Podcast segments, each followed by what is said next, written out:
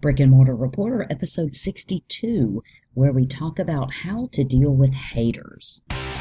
Welcome to the Brick and Mortar Reporter Podcast, where we show you how to build your business brick by brick. Put on your hard hat and grab your tool belt because you are about to enter the construction zone. And now, here's your host, Christy Hostler. Hi there, locals. Welcome to the Brick and Mortar Reporter podcast. My name is Christy, and as always, today I am your host. And I've got some exciting things to talk to you about today. Um, a couple of things I wanted to update you on the podcast with, and we're coming up on the end of October. Today is actually October 30th. I guess it's All Hallows Eve, the eve of Halloween. And so tomorrow's Halloween, the end of October. And so another month has gone by. Now, I wanted to talk to you and uh, give you some updates on, on some things that's going, that are going on with my business. But before I did that, I want to let you know that in the month of October, for our uh, listening and the people that have joined our podcast, we have actually more than doubled the amount of people that listened in September. So uh, that's a huge, huge accomplishment, and I thank all of you for listening and for following along. Um, this is the month that I did start kind of sharing a little bit about my story and catching you up on what I'm doing and where I am and uh, my whole quest to uh, quit my job, move to Key West, and get control of my life on my terms. And so uh, that's what the journey that we're following right now, interspersed with some journeys of other entrepreneurs that are doing local business and doing it well and have lots to share from their journeys. So, for those of you that are listening, thank you. For those of you that continue to listen every single day, I appreciate you following us. Um, one way to make sure that you never miss an episode, no matter what podcast player you're listening to the podcast on. If you'll simply, where you find my podcast, if you'll go in and click the subscribe button, that means every single time there's a new episode, it will just get automatically downloaded depending on your settings when you're on Wi Fi. And you'll never have to go in and look for an episode. You'll never miss an episode. If you get it subscribe to and or you subscribe to it and you get an episode you don't want to listen to, just delete it off your playlist and go on. But subscribing will definitely also help more people find the Brick and Mortar Reporter podcast. So wanted to thank you for that. And uh, couple things. I had a night at Mallory Square last night that was um, informational, educational, and a little bit maddening, I'll tell you, um, to be honest. And um, I a couple of things I did. I started um, tracking the number of samples I was giving, the number of people who got samples that converted to a sale, and then the total number of sales. Well, unfortunately, it was a really slow night um, at Mallory Square last night. It was Wednesday night, and you know, when sometimes when you're in a vacation town, it really doesn't matter the night of the week um, because it, you know, in fact, a lot of the people down at Mallory Square didn't even know it was Wednesday night. I think I said something about you made it through Hump Day to a guy, and he's like, "What? I did what?" You know, and I'm like, "Oh gosh, why did I even go there?" But so you know, it's when you're a, on vacation, you don't really pay a lot of attention to. Uh, the day of the week and the time of the day, you kind of just just live however you want to live uh, during those days. So, I started tracking and what my numbers were for last night. And one of the things about it, and, and I've learned this from several jobs I've been on, we have a lot of times uh, gut feelings, and we have, we think, oh, well, if I give out samples, I'll get more sales. Or you, you, you know, you kind of make these assumptions based on some preconceived notions that you have in your head. And so if you start actually collecting the data and knowing what those numbers are, that data can either validate or invalidate that assumption. And so um, I also wanted to see what the correlation was between me giving out lots of samples, you know, do, do more samples equal more sales?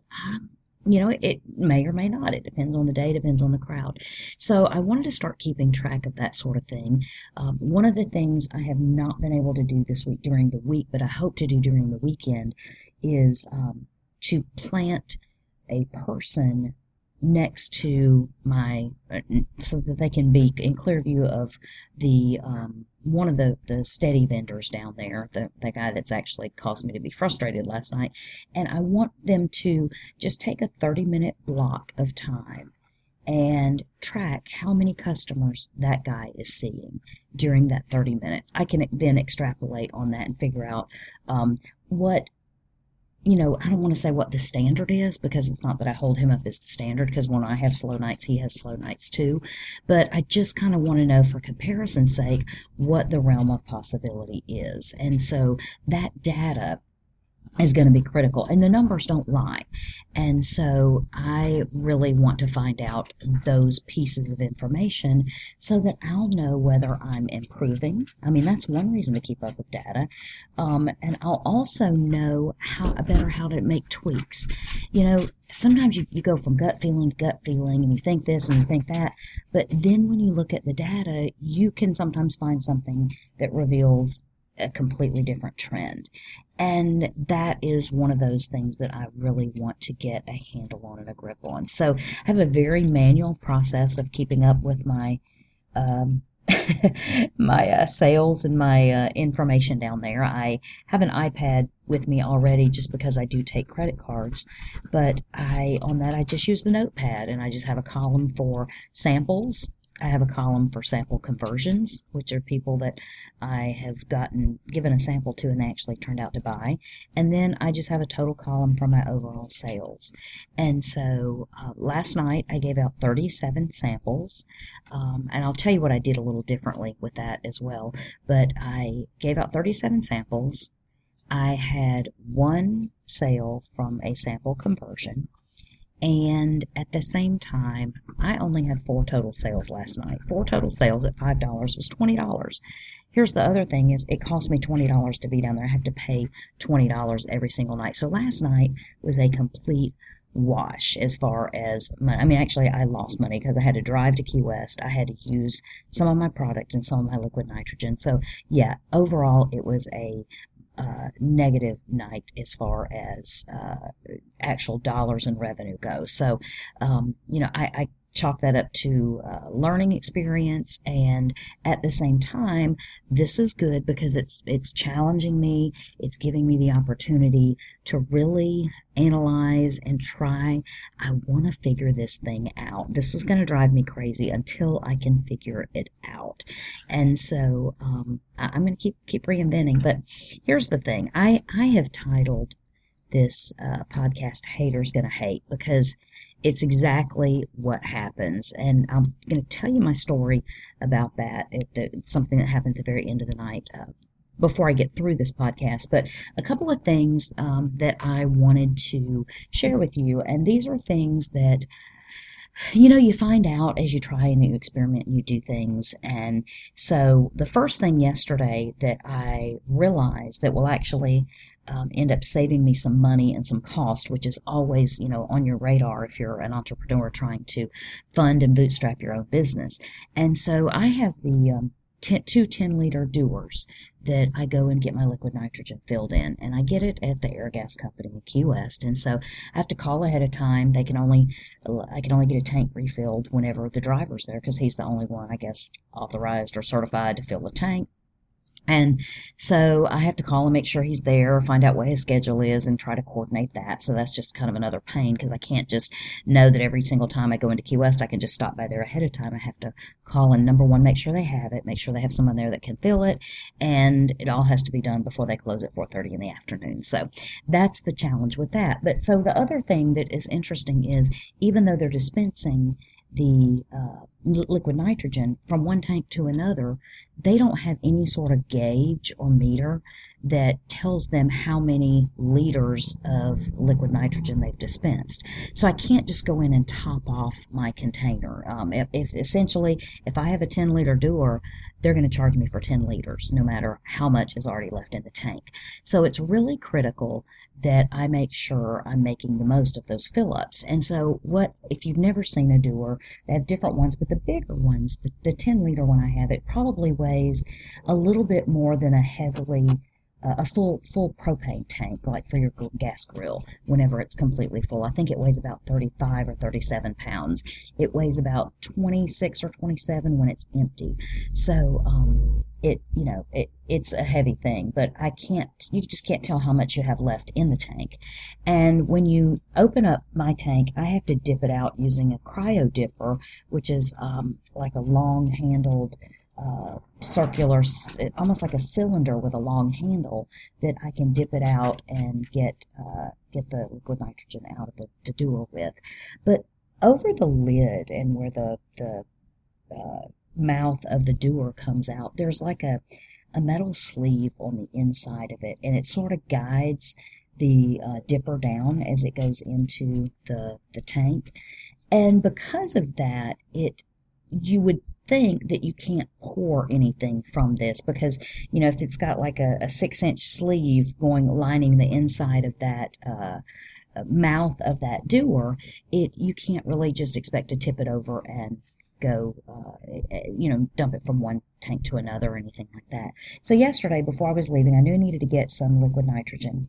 And so I had one tank that was virtually empty I'd gotten the night before to the point where I was dipping and nothing was coming out. So when that happens, I, um, whenever I'm at home or I have more time, I then turn the tank on its side and I start dipping to try to get every last drop out. And so I dip, use the dipper and do scoop after scoop from one to another. When I was doing this, some of it splashed out and got on my foot. Well, that was no big deal. People think, "Oh, did you get burned?" No, it doesn't. You you have a there. It doesn't do that um, generally unless you really let something sit on you for a while with the liquid nitrogen. So it was fine. But when it did that, I realized. Wait a minute, if it can come out the lid like that, I can actually pour this from one to another. Now, talk about feeling like an idiot, you know, because who would this is an obvious thing that was completely lost on me just because I was looking at the structure of the thing instead of actually trying it. So when I did, when I had it splash out, and I thought, wait a minute, it can still, liquid nitrogen can still escape this uh, container through the mouth of it when it's turned on its side, I can actually pour it from one container to another. So I ended up pouring off, I would say, nearly two liters of liquid nitrogen. And what it did, it allowed me to completely top off the second tank that I have, which I always keep as a backup. Um, it allowed me to completely top that off, and then there was barely anything left in the tank that I was going to need to uh, go ahead and get refilled. So, because of that, if you think about it, every single time, if I'm leaving one, two, three liters in the bottom of that tank when I go to get it filled, that means I could be paying, I mean, 540 a liter is what it is right now. So I could be leaving on the table anywhere from five to fifteen dollars just because I feel like I can't get it, I couldn't get it out of the dewar, but I still needed to get more liquid nitrogen.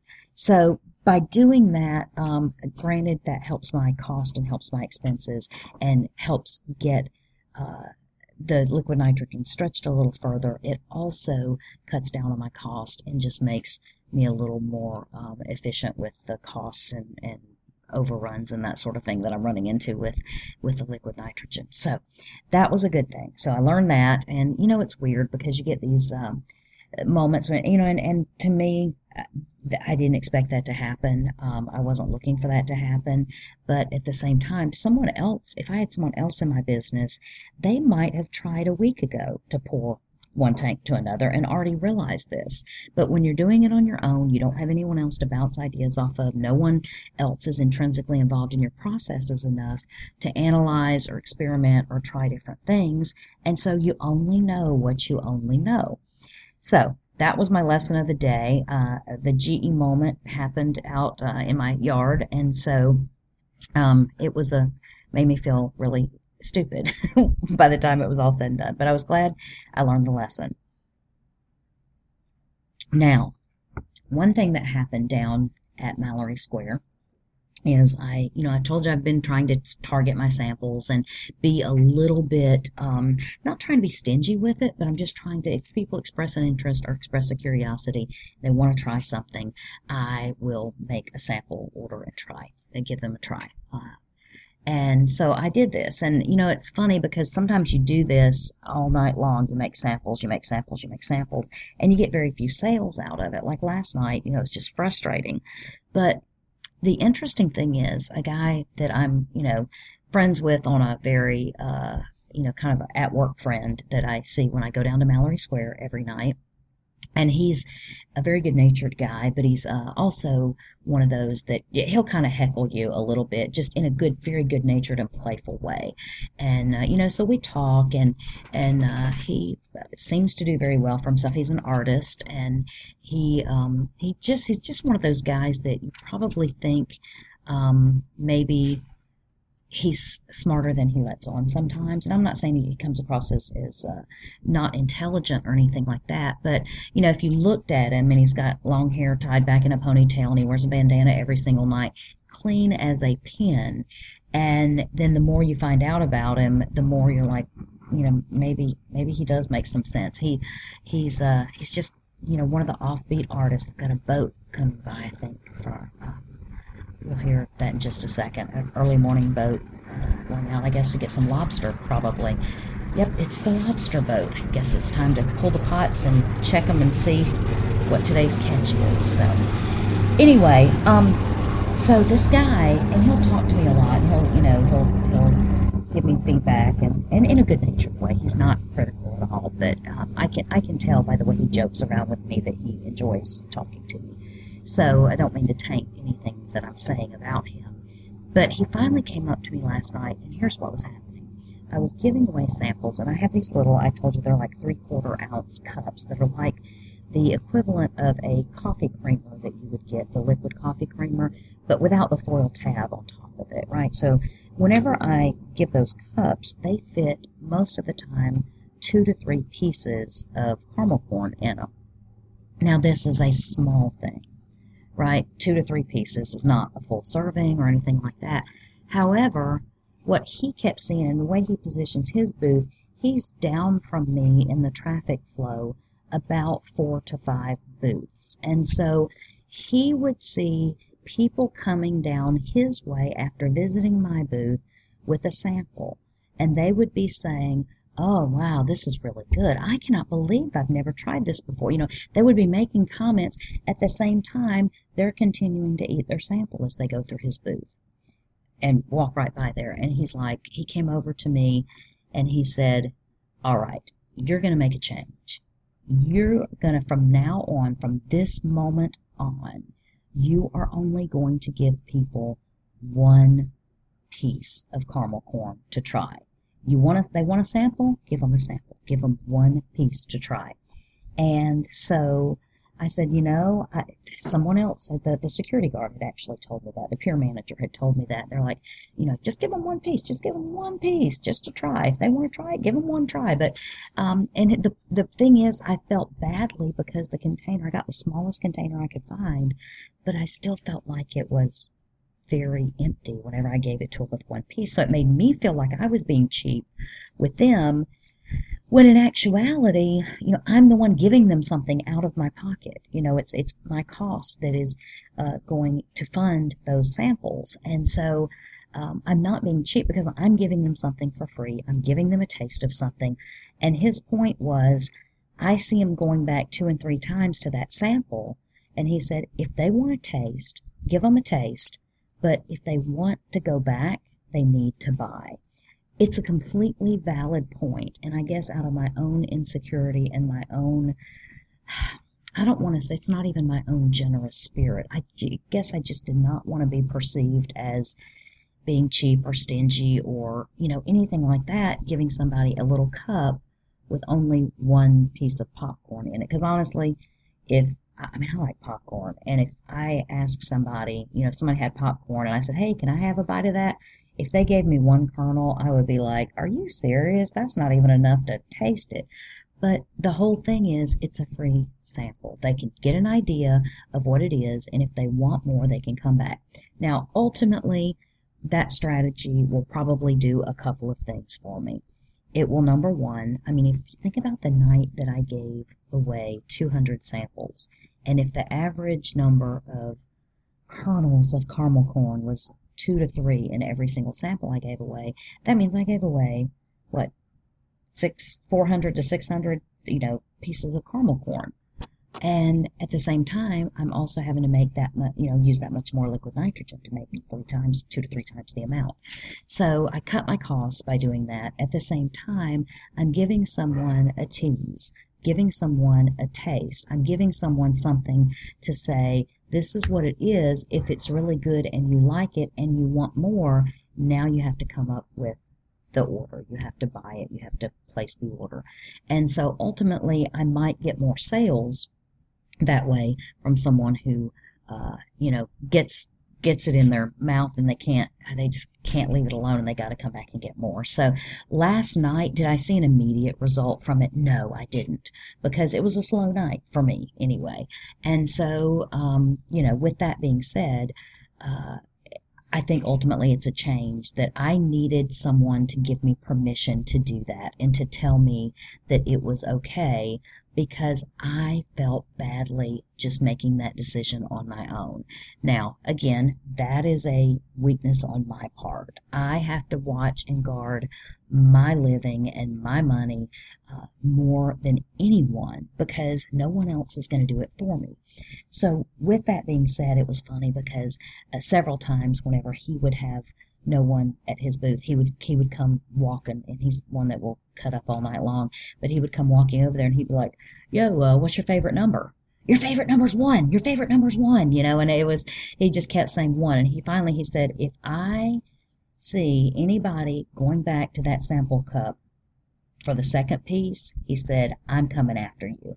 And that was good. And I told him, I said, I appreciate you saying that because it gives me permission to relieve myself of the guilt for doing that because I was feeling guilty and I was feeling badly for doing that. So, lesson learned.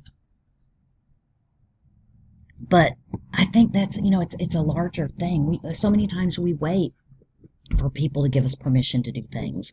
And it's things that many times our gut already knows that we should be doing. But for whatever reason, it we just can't let ourselves do it on our own. But if that external pressure comes and says you have to do this, then yes, you, you go ahead and conform and you actually feel relieved that somebody else made that decision for you.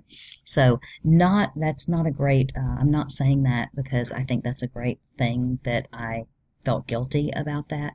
I think it's a complete flaw on my behalf. And, but at the same time, the more of these things I go ahead and deal with now, the the more savvy and the more strategic I'll become. And so that's what this is all about, the growth process. But I was going to tell you, I'm going to close the podcast with this story.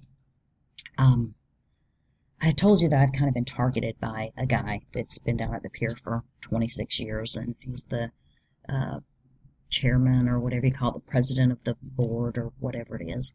And um, the guy drinks too much and is not anyone that I would choose to be around um, for business, professional, or personal advice for anything. And I'm one of those people that I will go down to the pier and I'm I leave, you know, I can can be as friendly as I need to be to people that want to be friendly. Or if you don't want to play in a friendly realm, I'll just kind of leave you alone because I don't really have time for that. So, um, at the end of the night, I was talking to the pier manager, and she was telling me about some of the issues she had had at night that night um, and the, what was going on. And the guy was getting ready to leave, and he walked up to my booth and he said, "You know, I didn't see one single order get placed over here tonight." And I just said, "Oh, you have no idea what you missed." You know, I, I didn't. What, what am I going to say? And he's like, "Sure did see a lot of sampling going on, but I didn't see any orders going on." And he said, I guess you can't afford to keep doing that and keep coming down here and just giving away product. And I'm just going to tell you, it was all I could do not to stoop down to his level and to make an unprofessional comment and to really get back at him. Now, number one, I'm one of those people, you know, Mama always said, if you don't have anything nice to say, don't say anything at all. But secondly, I do not understand what this man's obsession with me is. I don't understand why he's worried about how much money I'm making. I don't understand. I mean, the only thing I can come up with is that for some reason He's intimidated by me. Maybe it's because I refuse to quit. I keep reinventing and retrying different things and I keep doing whatever. I'm not quitting. He wants me to quit. He wants me to quit so bad. And I think for so long, you know, when there was a two week period when I was not able to be there and he had come back from being on vacation for a month and I wasn't there because my cart was being rebuilt, I think in his mind the battle was over and it was like, oh good, she's already gone and given up. And then I showed back up. Not only did I show back up, but I had made a bigger investment in myself down there. So it's, you know, I don't know. I don't know why God has put this man in my life. Um, I don't know what the outcome will be. I will tell you this: I've already prepared um, myself to just tell him very frankly that I, I don't have time for negative stuff, and I don't do don't do that. I mean, there's no there's no sense in uh, vendors down there heckling each other, and there's no sense in saying anything like that. I would never say that to somebody. I mean, if somebody had a bad night, I, I, I would never want to punch them when they're down. And I guess that's probably just the difference in me and him. Um, and he wants to see me fail. He wants to see me give up. He wants to see me not do well. And every time I do well, or every time I have more of a buzz and more of a uh, you know, excitement or more of a crowd at my booth than he does, then he wants to complain about my sample cups flying all over the pier, or my cart is sitting a little too forward in my booth, or I don't have my license displayed, or something like that. So it's like pick apart those people. I'm not one of those people.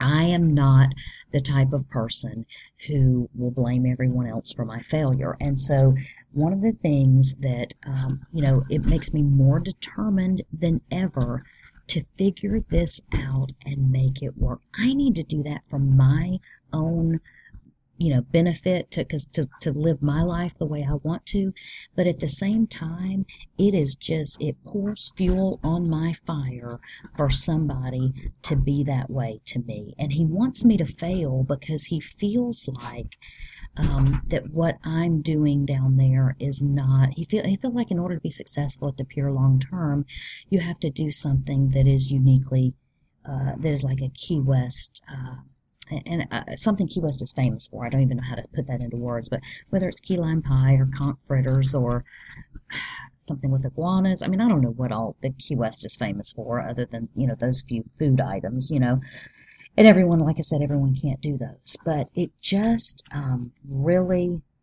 chaps me in a very motivating kind of way for him to make those comments to me because I am like, you have no idea what you have tangled with because I will not give up. I will keep on. I will keep pushing through. I'll figure out better ways to market it. I'll figure out different products to add along the line and I will do exactly what I need to do in order to make it work and to be successful.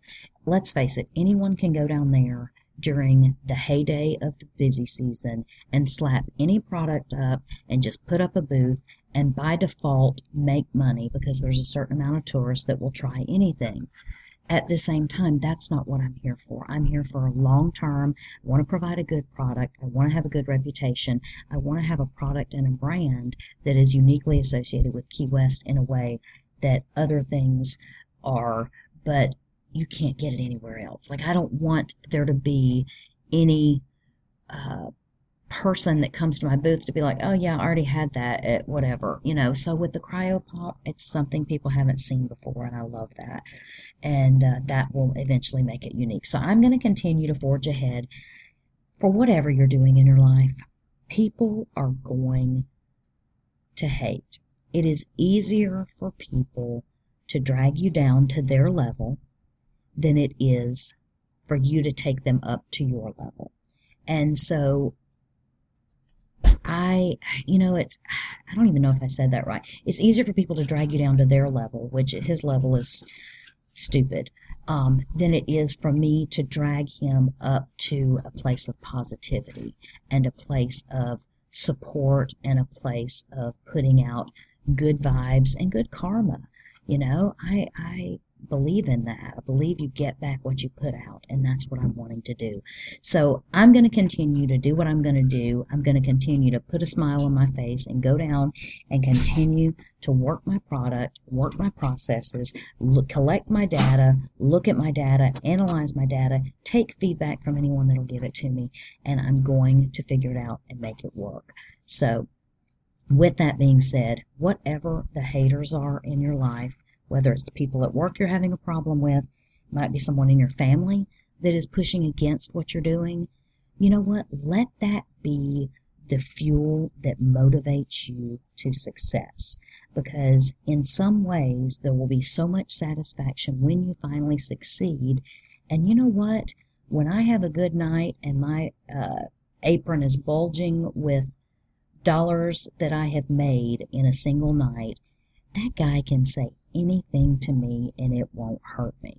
The only reason it bothered me last night is because I already knew I had a bad night. And so, um, you know, I'm learning, I'm doing what I need to do, but let it motivate you. You know, it makes me want to create an even bigger buzz and have longer lines and have people around um, to show him that I'm not going anywhere. And so um, you get a little bit of the spite factor in there, you get a little bit of the never say die going on, and before you know it, uh, you can accomplish anything you want to accomplish. So, um, thank you for going on this journey with me. Thank you for listening to me uh, rant and rehash uh, all that I'm doing with my business. And uh, I will continue to give you updates, continue to tell you my mistakes. I mean, it's it's not easy to face my mistakes or even my uh, little bit slow mental moments whenever I didn't realize you could pour one dewar to another. Simple things, you know. And so I'm thankful every day for the lessons I learn. And I would just encourage you as I leave in and close this podcast and leave you for the rest of the day to go about your day. Don't let the haters get you down. It will happen. It is human nature for people to want to bring you down if they feel like you're above them. Don't let that happen. Use it as a fuel to motivate you to bigger and better success. I'll catch you guys tomorrow. Have a fantastic day. And don't forget, support local businesses anytime you have the opportunity. Thank you for listening to the Brick and Mortar Reporter Podcast, where we build businesses all day long with no permits.